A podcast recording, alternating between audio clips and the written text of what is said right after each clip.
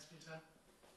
And thanks for all those prayers by the way, and, and for the lovely reading of the scriptures. Um, uh, was a confusion which I'm, I'm entirely to blame. I sent out a passage, that second Samuel passage, and I had included First Samuel, First Samuel 6, 8 to 16. So I had practiced that, but and then this morning, very in a panic, will say, it's actually second Samuel.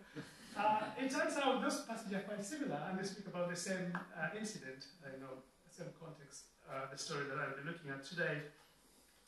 Um, coming to Oxford evokes uh, a sense of homecoming for me, um, having spoken of my, my time in Oxford.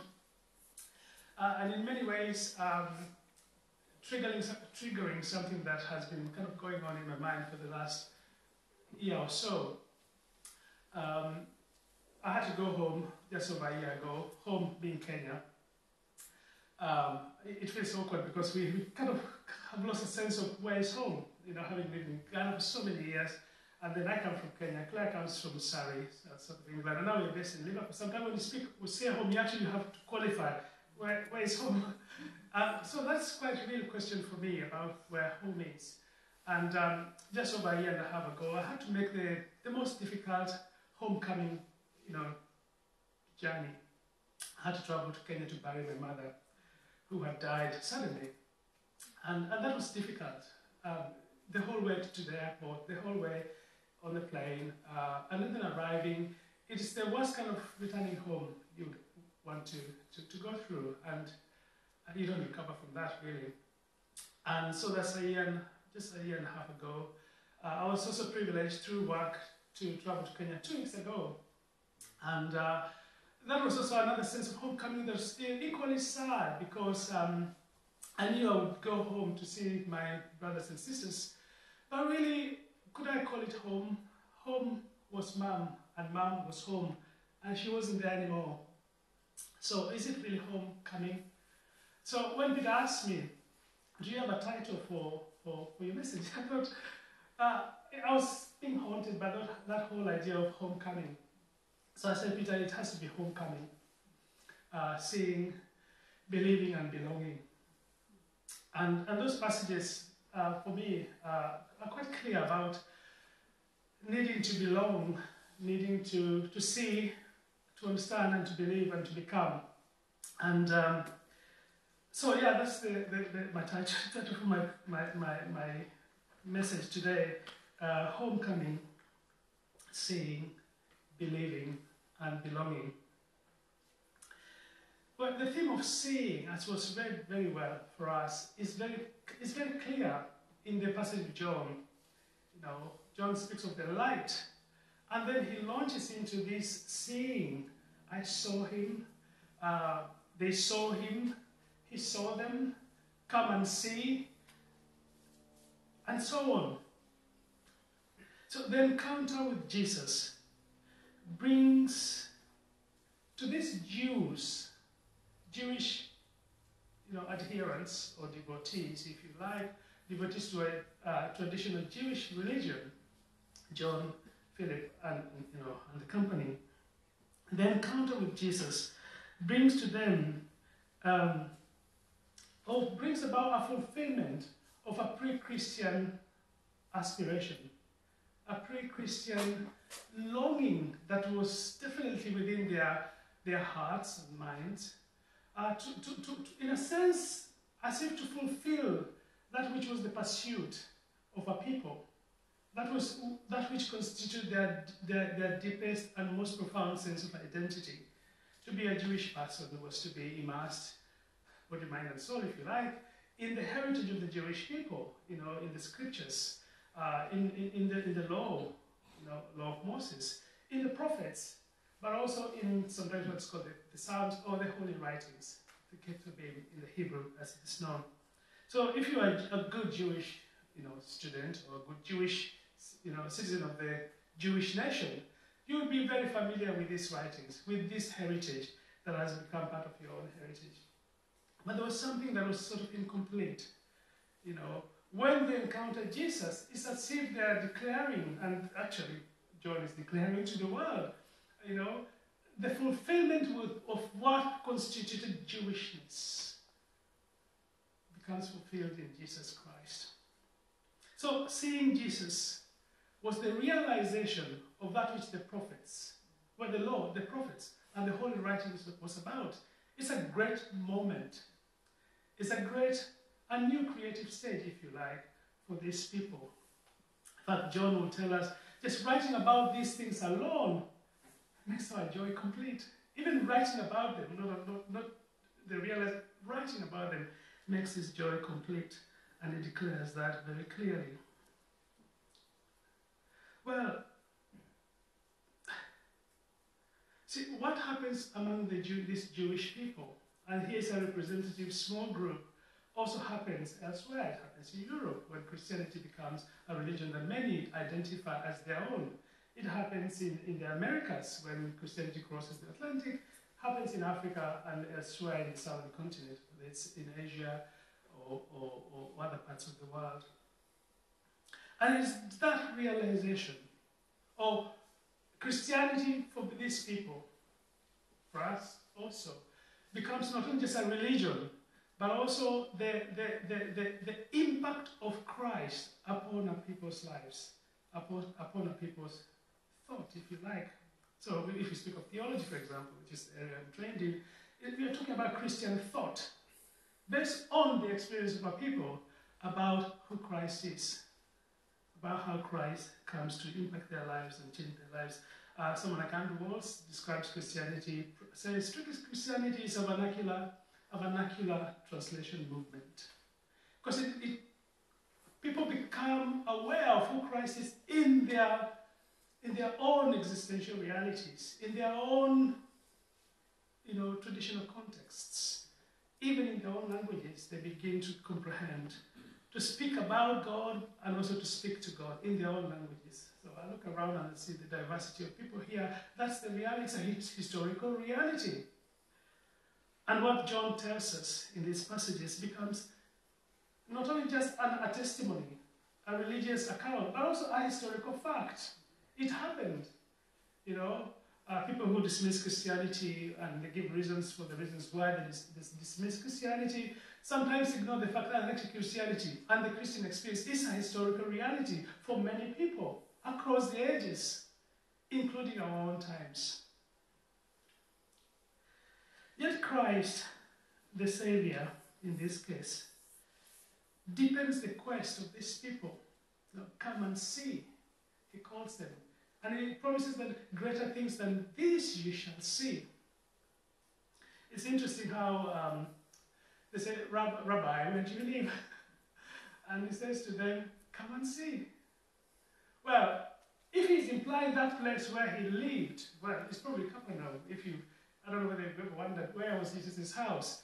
Uh, I've heard people say, and I think there's good reason to think so, that house in Capernaum where the, the, the, the paralytic man was dropped in, where the roof was ripped in order to drop, that was probably Jesus' house. But surely what a disappointment. Come and see. A bed sitter, you know, whatever it was. But then Jesus will blow their minds later on, and John gives the account later on in chapter 14 when Jesus starts to speak about, In my Father's house are many mansions or many rooms. If it were not, I would have told you. I'm going to. So you will be with me where my Father is. Whoa! It's, it's more than just this shack in Capernaum where with, with perhaps needing roof renovations. it's than that. So he begins to take them beyond that their indigenous heritage, that which they had longed for, to something greater, something beyond, beyond that traditional, Jewish traditional um, heritage, religious heritage. Well, John speaks about seeing the Lamb of God and he says, Behold, the Lamb of God who takes away the sin of the world. He talks about having seen the Spirit come on Jesus. He talks about, and I've seen him, I have seen, and I testify that he is God's chosen one. And then, as we've said, Jesus sees them, and they see Jesus, and invites them to come and see even more than they had anticipated. Nathaniel is challenged. He challenges. He's one, you know, a cynical type. Can anything good come out of uh, uh, uh, Nazareth? Come and see. And, actually, it's interesting if you just pause for a moment. When Jesus says, "I saw you under the tree," whoa! Um, is that a profound thing to say? When Jesus says, "I saw you under the tree," a true Israelite tree.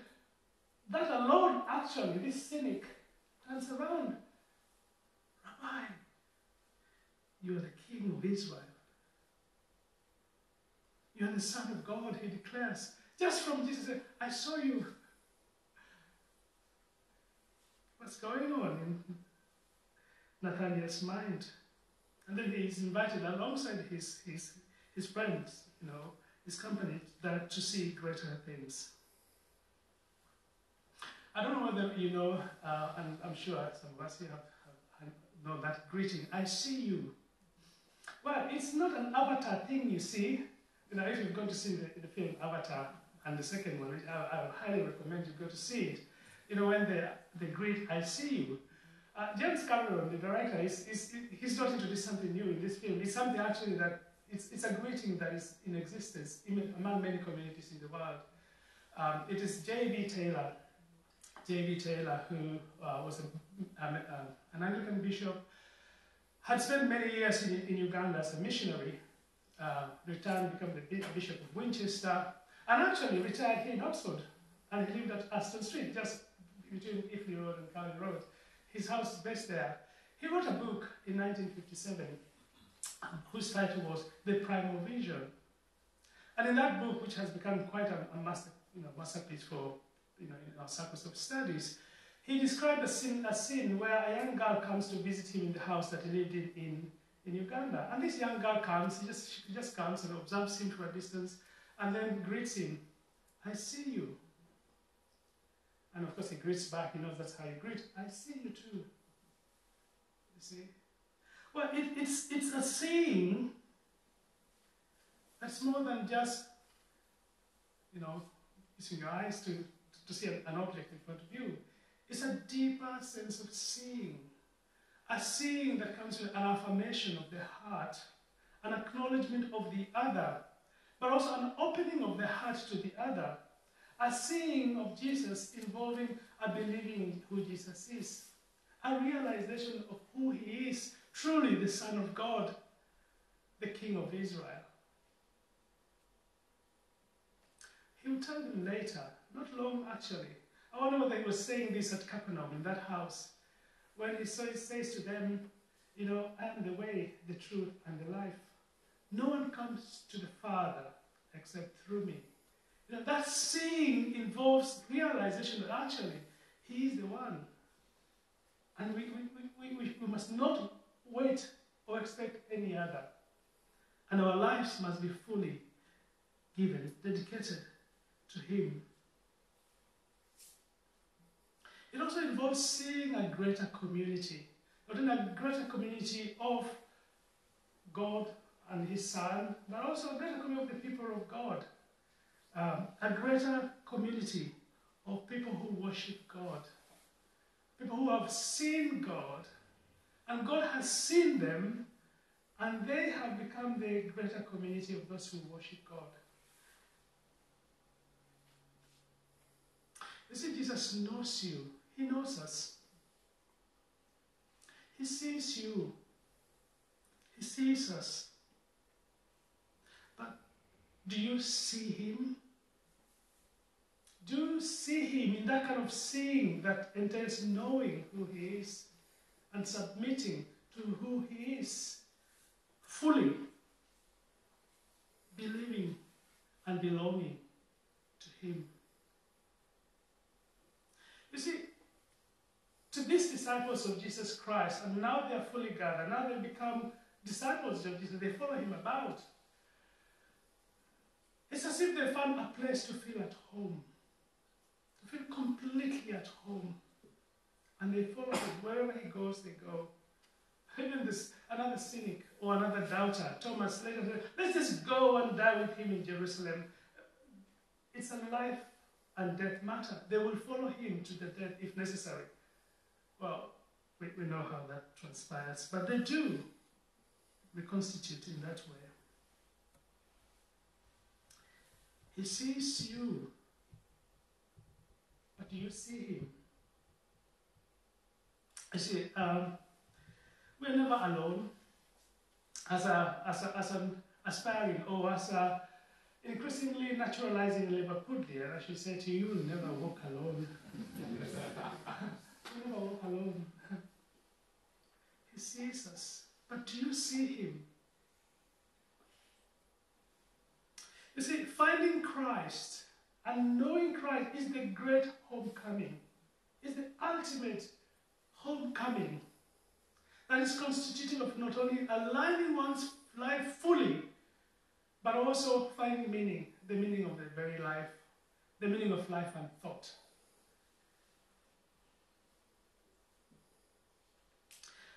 John says in the same chapter 1, uh, verse 11 to 12, he says, Those who, he came to his own in the first place, they rejected him. But to as many as believed in him, they were given the power, sometimes another translation, the right to become children of God. See, becoming, belonging to the people of God, to the family of God.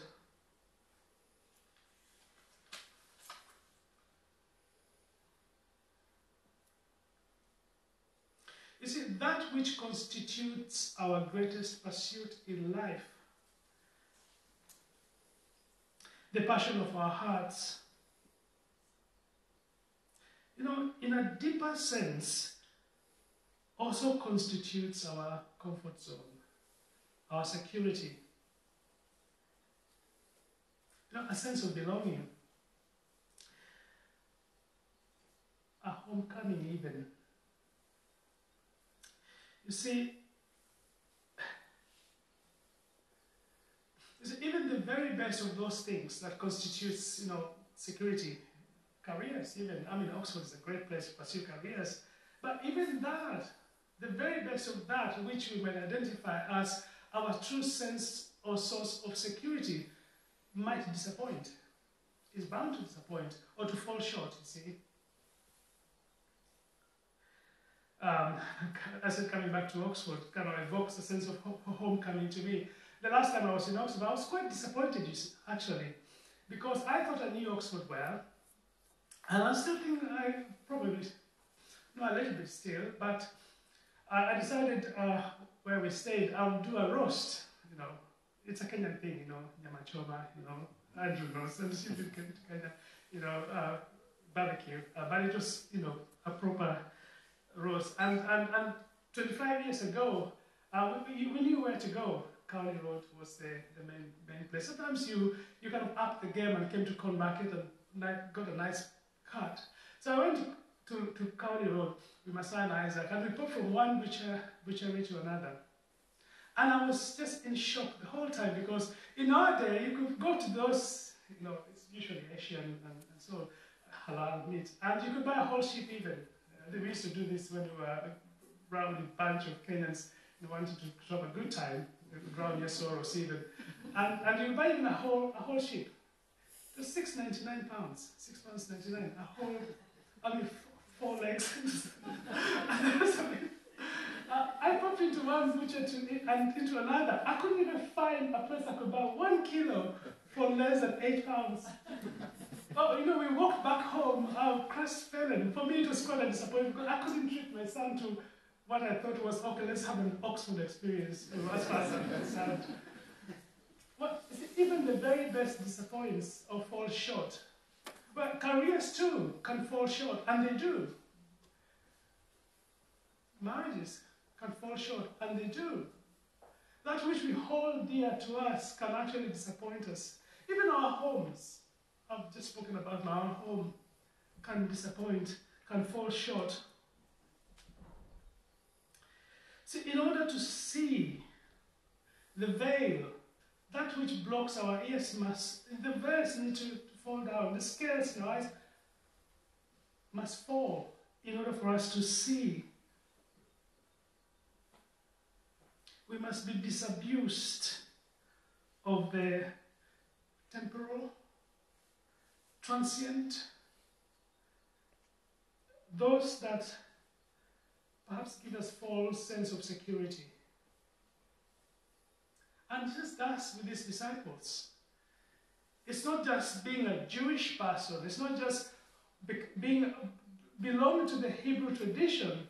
No, they needed to, to seek Jesus for who he is and follow him. And in Jesus, they found a place to feel at home. We have found him, of whom the law and the prophets spoke. You see, there's something profound here that sometimes we just skim through or read through. You see, these are the first recipients of the gospel, if you like. But even the Jews needed to settle account with Jesus. Even these Jews, the very first recipient of the Christian message, this salvation message, the gospel, needed to make the connection of who Christ was. And, and this happens, you know. Sometimes people say, oh, Christianity is not a religion for Africans, it's a Western religion. Of course, how untrue. I mean, how not a fact that is. Um, and, and, the reason they would say, oh, we have our own religions, traditional religions, and we should stick to them. Even to those to whom it was their traditional heritage, they needed to make, a, to, to, to make the connection of who Christ was. Just like you and I today. Uh, unless you're a Gentile, uh, unless you're a Jew here, by the way, you're a Gentile. no matter where you come from, even, even, even British people and Americans. And, as long as you're not a Jew, you're a Gentile. And you too need to make account, to settle account, to make that connection of who Christ is. Equally like the Jews, like John, like Pete Philip, like Andrew, these first disciples. You see, it is finding the real sense of, and the scriptures also talk about shalom, rest. I like the West African version. I don't know if there's anyone here from West Africa, particularly, oh yes, Nigeria, Ghana, the northern parts, they have this concept uh, of alafia. And alafia is that sense of complete sense of well-being.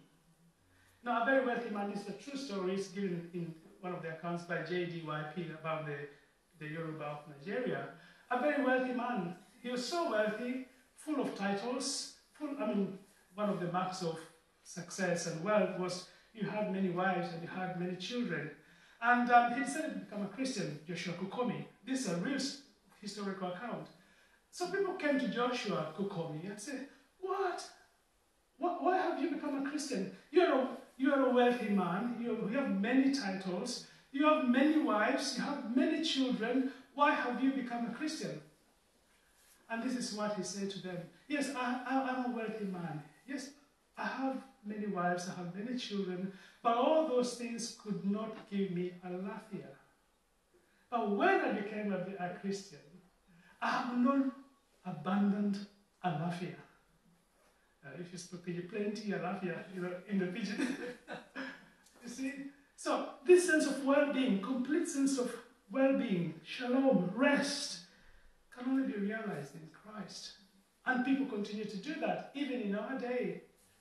But have you found that to be true for you as well? Have you seen that to be the case in your life? In my life, I have to ask myself continuously. There's, there's a beautiful um, encounter in the Old Testament.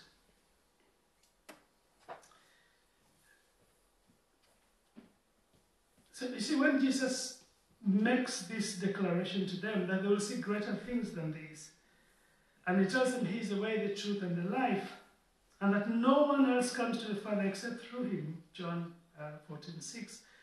You know, he also says, from now on, verse 7 of the passage we read, from now on you do know him and have seen him. Well, it's John who tells us this. Now, there's, a, there's a beautiful account in the Old Testament that I would like to, to relate to this. Um, I think it's worth revisiting that moment when David, King David, decides to, to, to, to go and bring back the Ark of the Covenant, where it had been, you know, the Philistines, there was war, and it had been taken over by this, the enemy nation. Uh, the first attempt was a disaster, if you read the account, uh, because they go out there, and, and of course, you know, the ark is carried on the horse cart, and you know the story how this, you know, it's rough terrain, it shakes, and one of the young boys reaches out to steady the cart, and he's killed instantly. And, David is afraid, the whole company is afraid, and they decide to leave the ark in, in the outskirts, you know, bordering, bordering, bordering um, this foreign land. It's, it's, for now, let's just call it foreign land in a household of a man called Obed Edom. You read very well, by the way. Yeah, well done. Um, and, um, and, but David is very disappointed. Actually, he's quite angry with God. Why? Why should um, someone die? We're just trying to bring the ark back to Jerusalem, to the rightful worship place. But then David, the king, goes on to a moment of soul searching, and he realizes the mistake that had been done. It was not, it was not done in the proper way. It ought to have been brought back by the Levites, those who are, whose duty it was to handle the most sacred, you know, Ark of the Covenant. And, and he, he hadn't done that.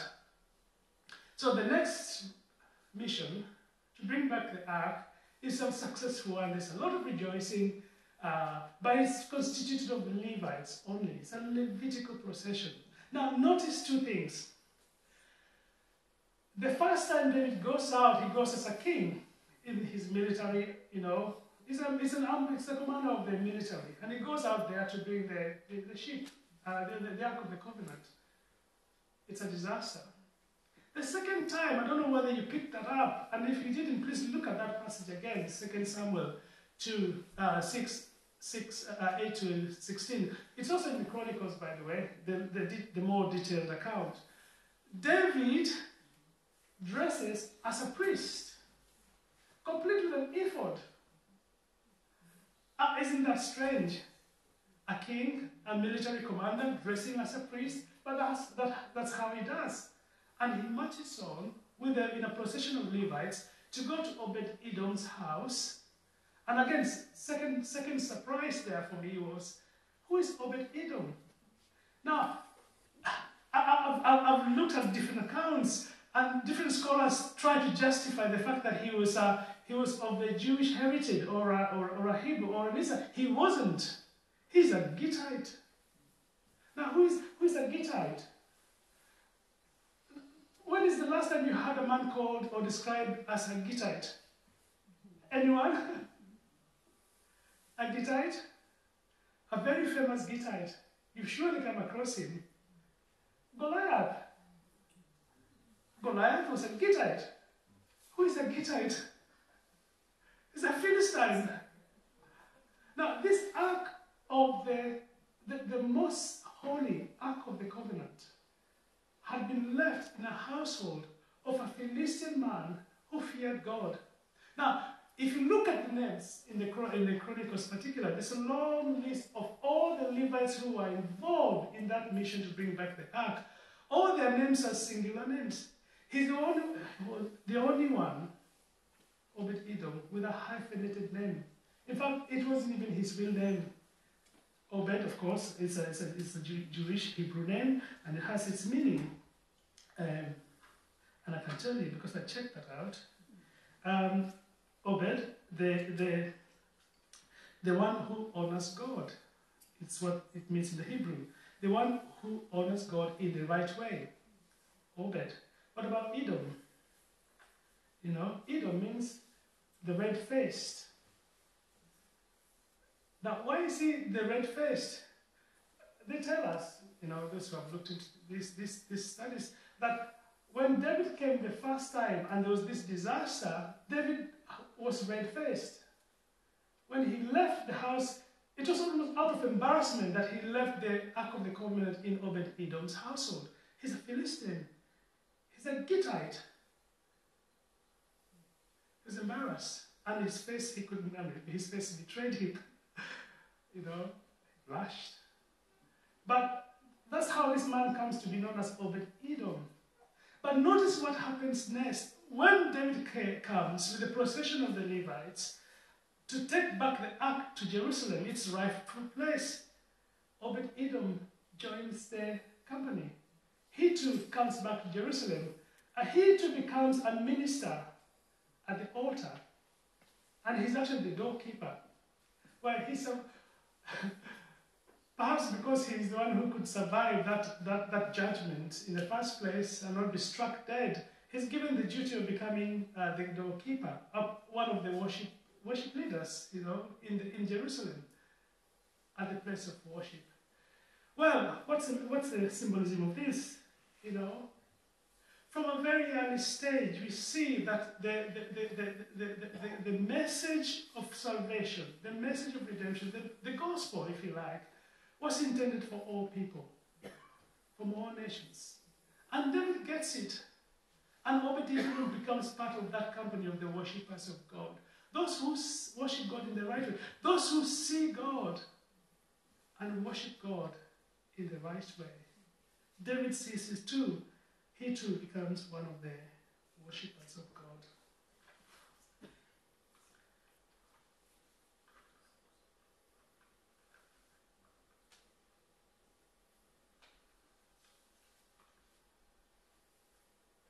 So it is clear the manifestation of God's presence in Jesus Christ, in the worship of God's people. You know, it's a result of God's goodness and mercy to his people. So David has heard about it. He goes about it the right way. He brings back the worship. You know, every home, homecoming, as I said, can be disappointing, can, can fall short every secure, whatever, security, whether it's, um, as I said, career, whether it's, uh, if you have an Oxford degree, if you studied here, that's a sure thing in life, you know, you can open doors. But even that can disappoint, you see. Well, even the worship in Jerusalem can fall short. Because not long after David, you would know from your history of Israel that even Jerusalem would fall and the temple will ultimately be destroyed. Well, 585, 586, sometimes 587, there's of course the battle, and Jerusalem falls. Uh, if you fast forward, even in the New Testament, after Jesus had been and these disciples had been established, even Jerusalem, the New Testament, and the temple also falls. AD 70. AD 70, the temple falls. So even that which constitutes the highest sense of sacredness or the highest sense of, um, of, of identity of a people, in this case the Jewish, that too can fall short. But guess what? Jesus does not fall short. Jesus does not disappoint. You can destroy the temple that is called by God's name, but you cannot destroy the God who lives in that temple who is worshipped in that temple, by whose name that temple has been enacted. And Jesus is coming to, to give them something beyond that which, beyond the, the temporal, beyond the, the, the, the, material, beyond that which can be lost. So if I've seen me, you have seen the Father. Yeah? And invites them to be part of that community of God. For me, this is the truest homecoming that cannot be lost. Homes can be lost. Marriages can, families can be lost. I mean, careers, jobs, you know, stability of all, for even health. I'll be 50 next week, and I began to feel vulnerable in many ways. Even I used to be a gymnast, you know, when I was much young. I used to flip in the air I tried doing that the other day and I came out with sore limbs all over.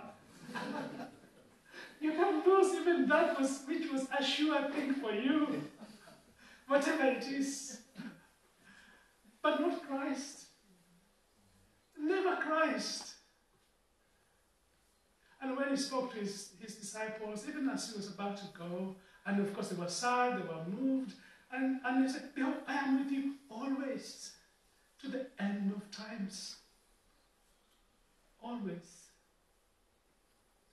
I could speak of, and time will not permit, of uh, what Andrew Walls describes as a pilgrim, uh, indigenizing principle and pilgrim principle.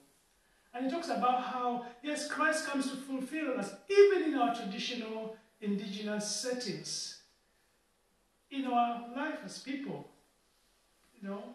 Yet also he comes to transform us, to give us that which is more than what our traditional indigenous heritage can give us. He gives us something more, much more than we could ever bring about through our own industry, our own strength, our own wisdom. He's the Lamb of God who takes away the sin of the world, including our own. He's the King of Israel. He's the Savior of the world.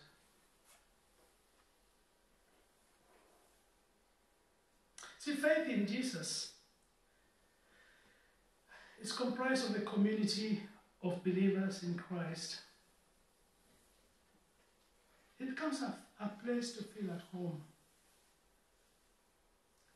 And that place is Jesus Himself.